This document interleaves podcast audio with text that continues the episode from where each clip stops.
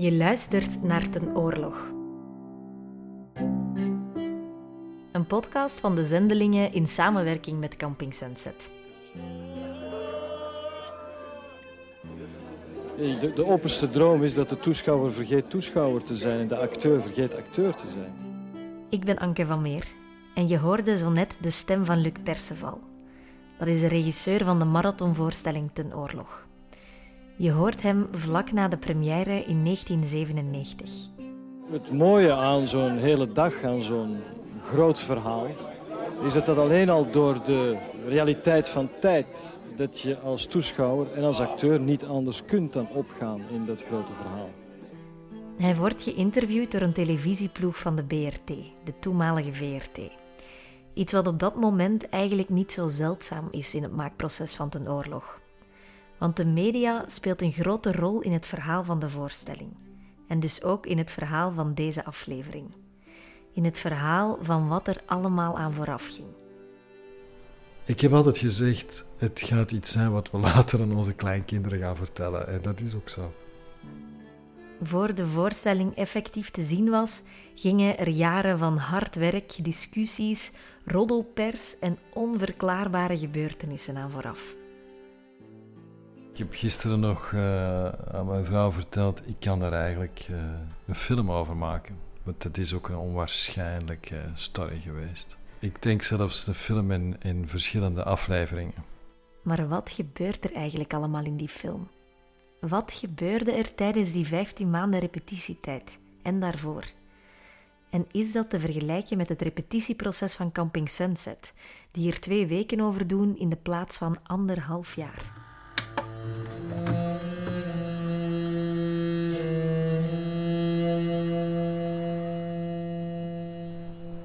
Die film die begint eigenlijk als ik op reis ben in, ik denk het jaar 93 of zoiets, in Indonesië. En het plan opgevat had om Richard III met Jan de Cler te doen. Ik ontmoet Luc Perceval bij hem thuis. Ik kijk er naar uit, want ik zou eindelijk te weten komen waarom de voorstelling die tot stand kwam in mijn geboortejaar en een succes was in België, Nederland en omstreken toen ik amper 4 jaar oud was, zo legendarisch is. Ik wil weten waarom het in het geheugen van elke theaterliefhebber boven de 35 jaar gegrift staat.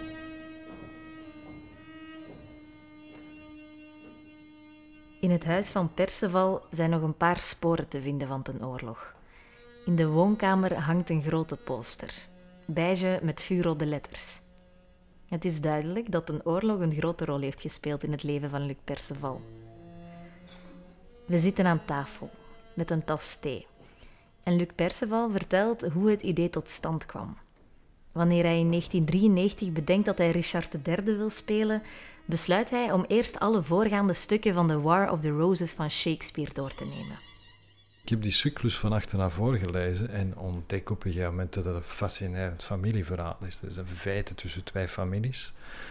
Dat het eigenlijk ook als blauwdruk gebruikt is voor The Godfather. Hij maakt een bewerking, begint te schrappen, ontwikkelt een lijn doorheen de cyclus en stelt het, eenmaal terug in Antwerpen, voor aan zijn dramaturgen. En die brengen allemaal hun wijsvinger aan hun voorhoofd en die zeggen, Luc, je bent zot, dat zijn Shakespeare's slechtste stukken. Dus iedereen verklaart mij half gek en ik zeg nee, ik heb een visie en ik zie dat gebeuren en ik heb daarvoor een auteur nodig, 2 15 maanden repetitie, want het wordt een marathon van 12 uur. Voor hij op zoek gaat naar acteurs, vraagt hij aan Tom Lanoye om het stuk te schrijven. We zijn nu zo'n 2 tot 3 jaar voor de start van de 15 maanden repetitietijd. En behalve Tom en Luc weet niemand hoe concreet de plannen zijn. Het is dan nog een redelijk geheim proces. Tom heeft tot van het eerste stuk Richard II 8 versies geschreven. Waarvan 7 ik iedere keer gezegd heb, nee, dat is het niet. Die wereld is mij te klein, dat is niet universeel genoeg. En dat leidde er onder andere toe dat Tom en ik op een gegeven moment, toen wij gingen eten samen, alleen nog maar bezig waren over Ten Oorlog en die figuren van die 100-jarige oorlog. En de mensen rondom ons geen jota begrepen van waarover wij het hadden. In ieder geval, op dat moment gebeurt het eerste zeer merkwaardige iets, waardoor dat eigenlijk een soort van mystieke dimensie gekregen heeft. Dus na 7 versies zaten Tom en ik in een soort crisis. En Tom stond op het punt om te zeggen, zoek iemand anders. En ik stond ook op het punt om te zeggen, sorry, ik denk dat ik mij vergist heb, ik moet een andere auteur zoeken. Nog voor alles goed en wel begonnen is, lijkt er al een einde te komen aan Ten Oorlog. Tot op het moment dat Luc Perceval na een voorstelling een bijzondere ontmoeting heeft in de foyer van het Kaaitheater. Er staan na de voorstelling van True West in het Kaaitheater in Brussel staan 3 meisjes aan een toog van, ik schat, tussen 14 en 16. En het getal 3 is bij Shakespeare zeer belangrijk. Hij heeft 3 heksen in Macbeth. 3 komt altijd terug. Dus die 3 meisjes, die spreken mij aan. Die zeggen, ja, wij staan in contact met hem. En ik lach eerst. Ik denk, met wie dan? Ja, zeggen ze, met Shakespeare. Wij hebben contact met Shakespeare. Zeg, is dit een grap? Of, nee. Wij weten van uw problemen met de auteur. Dus ik val achterover, want dat was nergens bekend, stond in de pers, niemand wist ervan. Dus ik sta helemaal aan de grond genageld en denk, wat is dit? Die zegt, ja, we zijn gestuurd om u te melden dat jij met uw intuïtie juist bent. Dat je gewoon koppig moet blijven. En dat je de auteur weerstand moet bieden, zoals je dat nu doet, maar dat het goed komt. En inderdaad, een week later schrijft Tom een 8e versie en is hij vertrokken. Ik had echt zoiets van, dit is griezelig eigenlijk. Dit is very spooky. Het stuk kan doorgaan. Maar nu moet Perceval er nog voor zorgen dat hij 15 maanden mag repeteren. Want volgens het subsidiereglement van de Blauwe Maandagcompagnie moesten ze dat jaar eigenlijk een optreden plannen. Luc Perceval stapt dus in zijn auto en rijdt naar de minister om toestemming te vragen. Dus ik begin die man een heel verhaal te vertellen over die stamboom, die familieveten die over 100 jaar gaat en onze visie dat te laten starten in de oudheid van de mensen, in de echte oudheid met een soort van bijbeltaal. En dus die minister zit te luisteren en je zag dat die man al niet aan dat gewerkt had. Doodmoe was en eigenlijk maar een half oor had. En die laat me mijn verhaal doen en die zegt op het einde, ja, meneer Perceval, dat klinkt allemaal heel interessant, maar denkt u dat de mensen daar ook in geïnteresseerd gaan zijn? Het publiek? Ik zeg, uiteraard. Ik zou hier toch niet zitten als ik niet overtuigd zou zijn dat dat een mijlpaal wordt in de geschiedenis. Zeg ik eigenlijk om te lachen. Hè? Niet wetende wat er nog allemaal zou volgen. Hij krijgt de toestemming. Lanoye schrijft verder en de acteurs worden gecast. We casten dat en we beginnen met te repeteren met een bezetting van, ik denk op dat moment 19 acteurs. We zijn op het einde met 13 overgebleven en dat verhaal ga ik nu vertellen. Dit is de 2e aflevering. Maar voor we naar die 2e aflevering gaan, gaan we eerst even naar Oostende. Want daar repeteert het jonge theatercollectief Camping Sunset nu aan het 2e deel van Ten Oorlog. Ik ga langs op een woensdag in juli. En het waait. Er is noodweer voorspeld. En zoals elk deel van Ten Oorlog zal ook deel 2 zich in de open lucht afspelen. De acteurs staan dus met jassen opzijnde. Gelukkig staat er in de hoek van het terrein waar ze repeteren ook een caravan. Ja, die is echt dat een aanwinst, hè? Toepasselijk voor Camping Sunset. Hey. Ja, het is echt ja, dat is hier keigezellig. Ik spreek daar droog en windstil met Arne, Karine, Ipti en Laurens. Spelers, makers en coaches bij Camping Sunset. We hebben het over hun creatieproces. Ja, we zijn nu nog maar aan de 2e dag. Het is veel. We hebben 100 bladzijden tekst. Je voelt dat er dus enorm veel afspeelt. Wat staat er? wie zegt iets en waarom zegt die persoon dat tegen die persoon. Ze staan nog maar aan het begin van de repetitieperiode voor deel 2. En tegelijkertijd is het ook al bijna het einde. Want Camping Sunset repeteert maar 2 weken. Om vervolgens even lang voor een publiek te staan. Doordat je zo snel moet gaan, heb je geen andere keuze dan je gewoon er 100% voor te smijten. Er ontstaat dan denk ik een soort van werkdruk of zo, dat je bijna niet meer kan twijfelen over dingen. We gaan meteen op de vloer, we kijken wat dat oplevert. Ja, voor mij is het ook wel een beetje toch, dat klinkt echt heel cliché, maar rock and roll en gewoon gaan. Echt doef. En dan stap erin en dan voordat het weet is 4 weken later en heb je chronisch slaaptekort. Oké, we gaan gewoon over naar de koning. Up. Dan gaat alles redden, toch? Anderzijds ben ik ook kritisch eigenlijk ten opzichte van die 2 weken, omdat het op een of andere manier ook aanvoelt als een soort van ode aan de burn-out. En ik denk dat we daar ook wel onszelf kritisch in mogen bevragen. Ook politici bijvoorbeeld, die, want kijk, zie je, Camping Sunset, die hebben maar 2 weken tijd nodig. Zo kan het zeg maar ook toegeëindigd worden, dat soort werkmethodiek. Maar zouden ze dan liever 15 maanden willen repeteren? Zoals de Blauwe Maandagcompagnie 25 jaar geleden. Ja, maar dat vind ik ook ingewikkeld, want ik denk, vraag aan Camping Sunset op en in 15 maanden te doen. Want dat zijn we niet. Ik denk echt in de kern zit dat echt van kort repeteren, lang spelen. Dus ik denk, dat is gek. Ja, ik zou het wel willen, omdat ik eigenlijk nog nooit gerepeteerd heb. En iets voor 15 maanden. Dus dat is het andere extreme. En extremen zijn altijd interessant om te doen, denk ik. Maar dat het pittig wordt, dat kan ik me wel voorstellen. Dat fascineert mij wel. Ik denk dat we dan zeker een dramaturgie zouden kunnen ontwikkelen die de spelersdramaturgie overstijgt. Hadden wij 15 maanden, ja, dat zou super interessant zijn. Lange gesprekken, verdieping, traagheid, rust, verstilling. Het is echt ondenkbaar, ook voor ons als generatie spelers, om aan een project 15 maanden te werken, daar betaald voor kunnen worden. Dat is wel redelijk... Dat is, voor mij klinkt dat als prehistorisch bijna. Ja, dat is waar. Oké, terug naar de prehistorie dan. De jaren 90. Daar begint de Blauwe Maandagcompagnie aan de repetities van Ten Oorlog. Dus we beginnen te repeteren in september. Iedereen denkt, hij is gek geworden. Wat begint hem aan? Dat is niet om uit te houden. Vermits dat al die acteurs in Antwerpen woonden, moesten we eigenlijk een dag, en we repeteerden in Gent met een busje of met auto's, rijden wij 's ochtends naar Gent, repeteerden, kwamen s'avonds terug. En er ontstonden in die auto's fracties. In 1 auto zaten 2 acteurs die intussen andere plannen hadden. Ze konden meespelen in een programma op televisie en wilden eigenlijk stoppen met de voorstelling, maar ze durfden geen ontslag nemen. En ook de derde acteur die bij hen in de auto zat, had er eigenlijk helemaal geen zin meer in.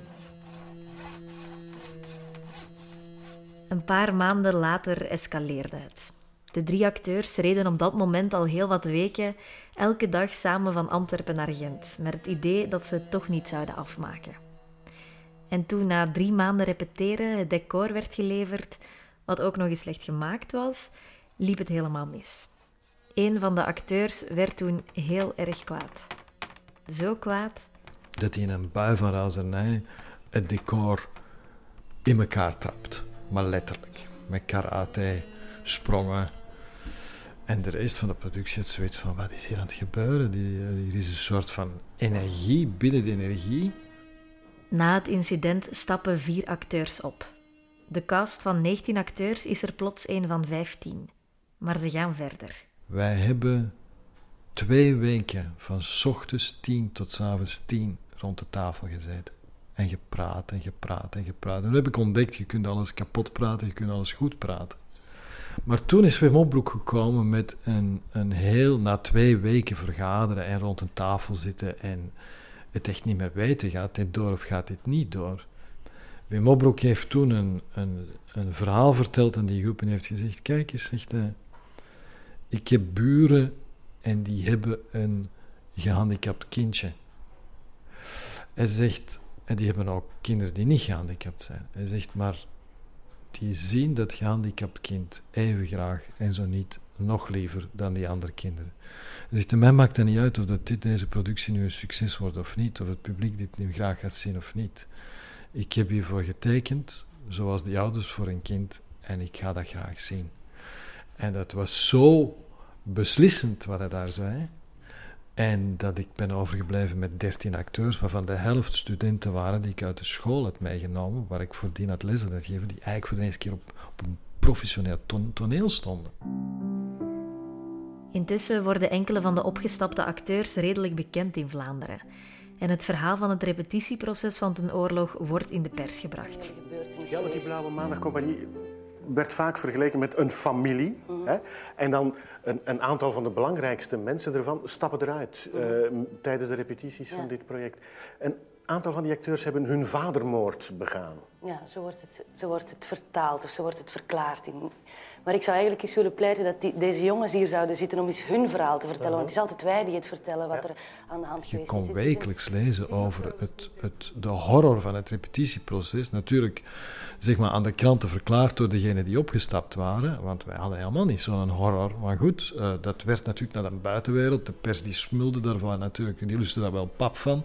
Dat werd in lang en in breed uitgesmet. We waren op de lange duur zo een wekelijks topic, weet je, nog lang voor de première. Het is veel gecompliceerder dan wat ik nu kan vertellen in 2 minuten.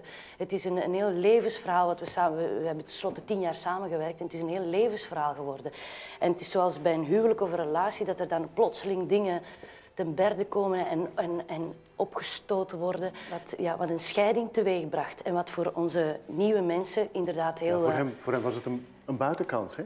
Hoe zag jij dat eigenlijk gebeuren? Ja, zoals gezegd, wij konden de pers zelfs bij de try-out niet meer buiten houden. Televisieploegen stonden aan de deur.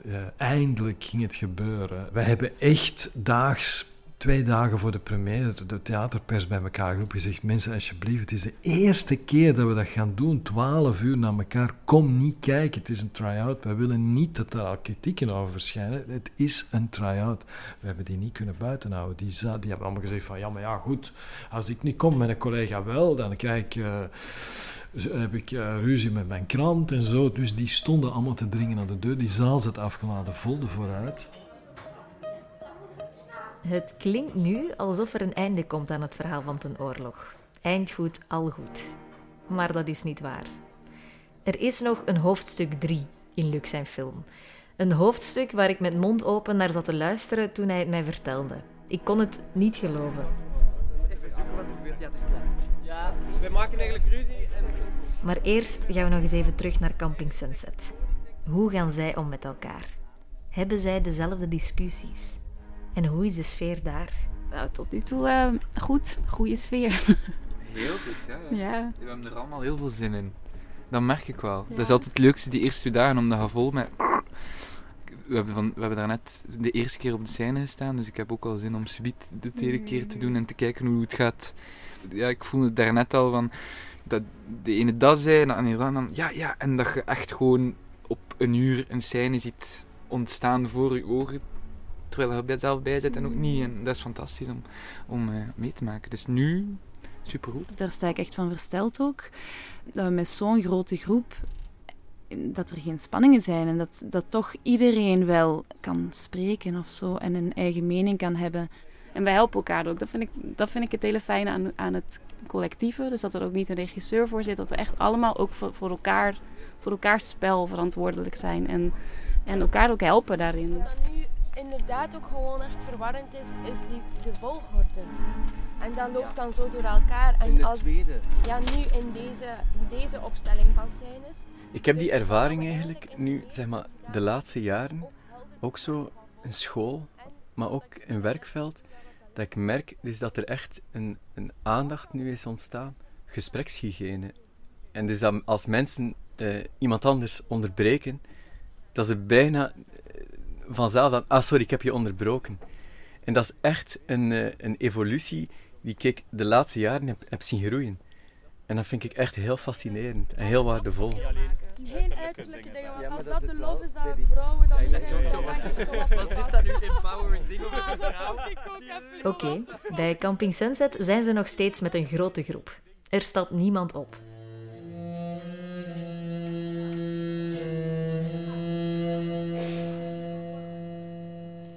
Bij de Blauwe Maandagcompagnie zijn ze intussen maar met 13 overgebleven acteurs. Maar ze zijn klaar om te beginnen aan de try-out van Ten Oorlog. Een publiek zit gespannen te wachten in de Vooruit in Gent. Ze zijn klaar voor een theaterbeleving van 12 uur. En dan is het zover. Au nom de Dieu, du roi, de la patrie. We beginnen. Het eerste deel, Richard II, loopt fantastisch. Toeschouwers allemaal heel opgewonden natuurlijk. Van ja, we gaan hier de horror van het jaar zien. Maar dat was helemaal niet zo. Dus die waren verrast dat het eigenlijk goed was. Mijn beste neef. U kent hem beter dan ikzelf. Waarom trekt u zijn woorden dan in twijfel?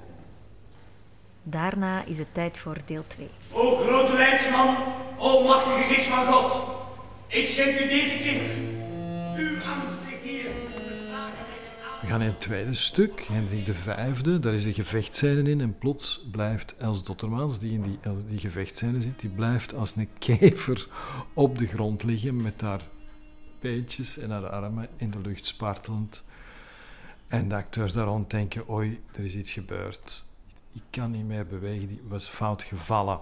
Ja, ambulance. Je kunt je voorstellen, dat was een emotie, dat was onwaarschijnlijk. Hm. Iedereen stond natuurlijk, ja, bush bij. Mensen die zaten in de zaal muisstil. Niemand wist, hoe gaat het nu verder?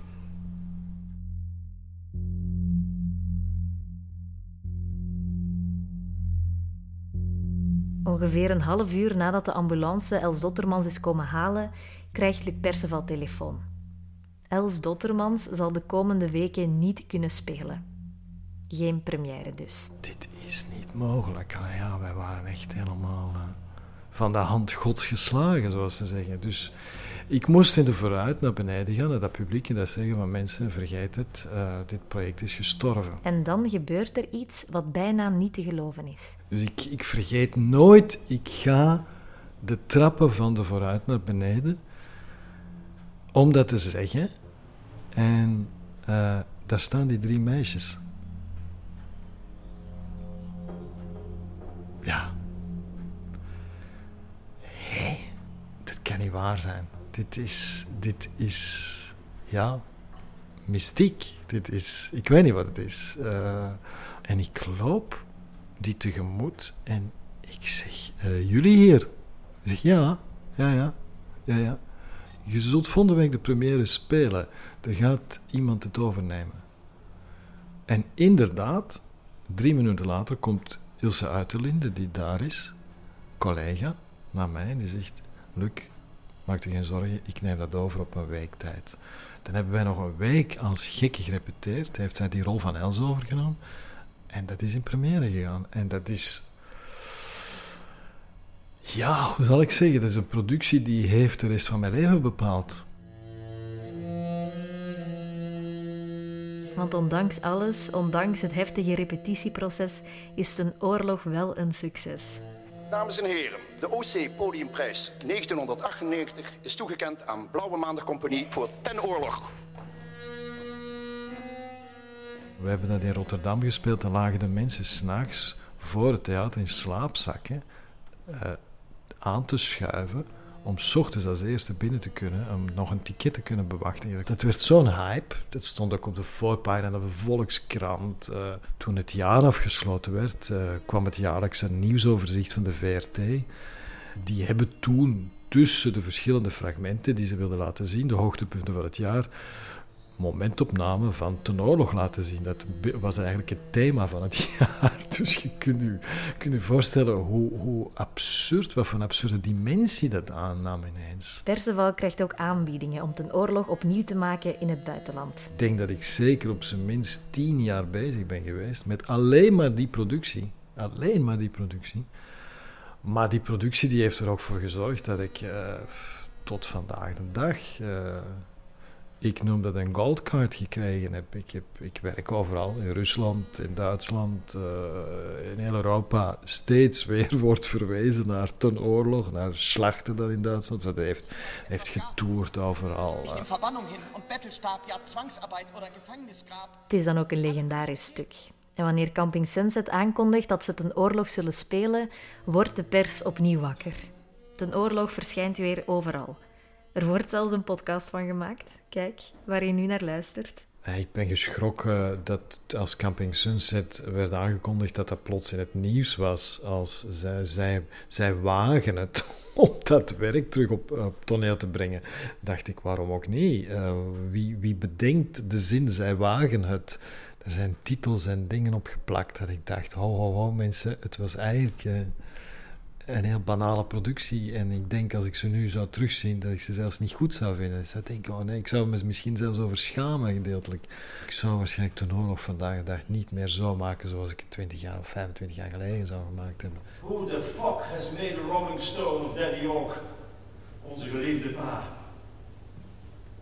En is dit de apple of his eye? Ons bruur, het schore lonken. We zijn nu zo'n 28 jaar verder dan het moment waarop Luc besloot om Ten Oorlog te gaan spelen. Intussen zijn zijn jaren voor het eerst Ten Oorlog vrij en werkt hij aan andere projecten. Maar hij neemt het stuk voor altijd met zich mee. Vroeger regisseerde ik vele uren, dat wil zeggen 8 uur per dag. En ik had alles tot in de puntjes voorbereid, opgeschreven enzovoort enzovoort. En sinds Ten Oorlog, en dat was eigenlijk ook de eerste keer dat ik dat deed, had ik besloten van ik ga enkel nog kijken naar wat er gebeurt op repetitie. En mij met dat gebeuren, van dat gebeuren te laten inspireren en van daaruit te creëren. Ik noem dat werken met lege handen.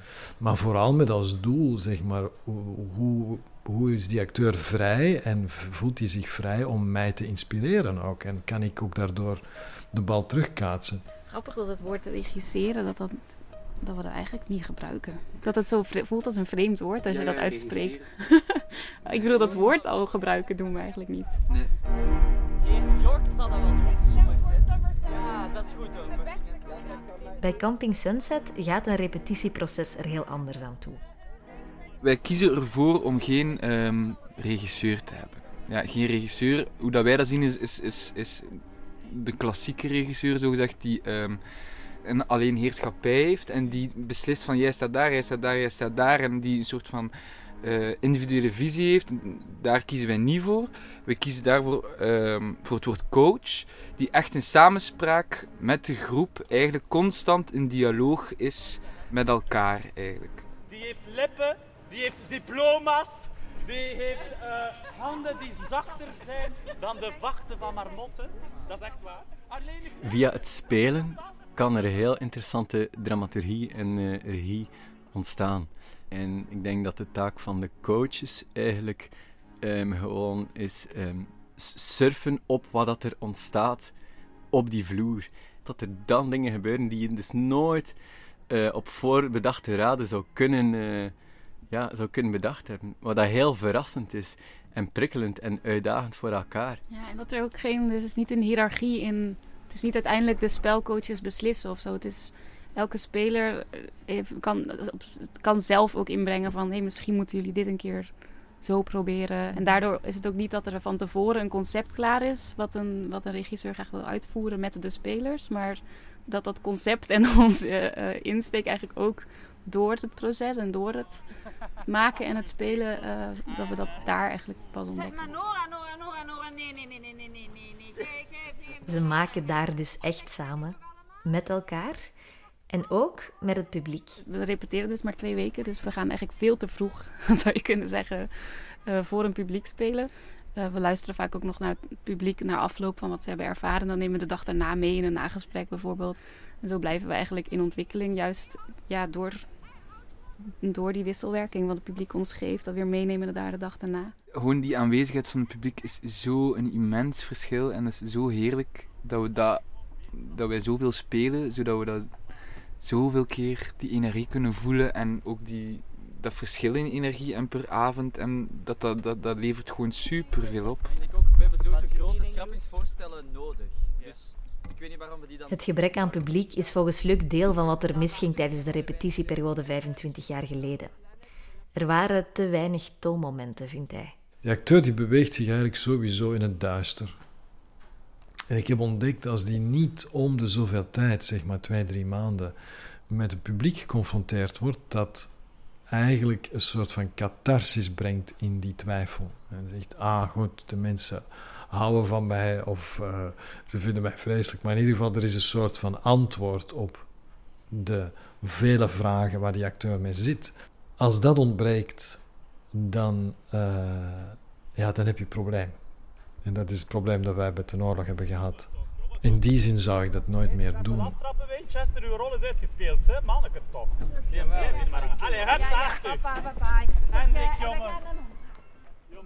Je krijgt echt een hele mooie wisselwerking, hè? Niet alleen tussen spelers onderling, maar tussen spelers en het publiek en hoe dat het publiek daarop reageert. Die vormen eigenlijk ook mee, zeg maar, dan de totstandkoming van het stuk. Het publiek prikkelt fundamenteel het hier en nu van de verbeelding van de spelers. Ja, eigenlijk ben ik ondertussen zover dat ik eigenlijk permanent publiek bij repetities zou toelaten. Ja, dat is een van mijn ideeën die ik wil realiseren bij het Intelligent. Ik heb een plan dat noemt een Naked Theater en daar wil ik eigenlijk permanent elke repetitie tonen. Perceval pakt de dingen sinds Ten Oorlog dus helemaal anders aan. Wat ik vaak heb meegemaakt in theater is dat mensen 's ochtends samenkomen, koffie drinken, sigaretten roken en beginnen te zagen. Over het leven, over televisie, over de belastingen, over de babysit, over de dramaturgen, over alles mogelijke. Maar zagen. Dat is geen voorwaarde om aan een creatief proces te beginnen. Creatief proces, en zeker een groepsproces, zoals dat in theater het geval is, heeft focus nodig, heeft concentratie nodig en heeft een gemeenschappelijke concentratie nodig. En daarom heb ik op een gegeven moment de sigaret en de koffie afgeschaft en gezegd, we gaan niet meer zagen, we gaan gewoon eerst op ons mat zitten, ademen en connecten met die ademen, met dat lichaam en waar we zijn en een uur de tijd nemen om eerst maar aan te komen. En sindsdien begint iedereen die met Luc samenwerkt de repetitiedag met een yogasessie. Ook Camping Sunset heeft een ritueel. Daar start of eindigt de dag elke keer met het rondje. Wij hebben het rondje. Ja, wij hebben het rondje. Het rondje is letterlijk een rondje. Dan zitten we in een cirkel en dan vragen we hoe de dag was, met wat dat je zit. Wat denk je over het stuk? Dat kan eigenlijk van alles zijn, maar het is zo, omdat we heel snel werken, willen we dan op het einde van de dag daar wel plaats en ruimte voor maken van stel, in de chaos van de dag ligt er iets op je lever, dan spreekt het uit in het rondje. En dan weet de groep het en dan kunnen we daar de volgende dag mee aan de slag. En dat is zo fijn als je even gewoon weet hoe zit iedereen vandaag, hoe zit je erbij. En dat is misschien ook het geheim waarom het zo goed gaat tussen de makers en spelers. Nog even repeteren. Nog een paar keer in een rondje zitten en Camping Sunset speelt deel 2 van Ten Oorlog op Theater aan Zee. Hun film is half weg. Voor Luc Perceval is de film voorbij. Dat is een emotionele film. Omdat dat ook verbonden is aan zeg maar, liefdes- en levensmomenten die allemaal voorbij zijn. Dat is eigenlijk ook afscheid nemen van een deel van uw leven. Die 3 meisjes heb ik nooit meer teruggezien. Nooit meer. Misschien horen ze deze blok en zeggen ze... hier zijn we.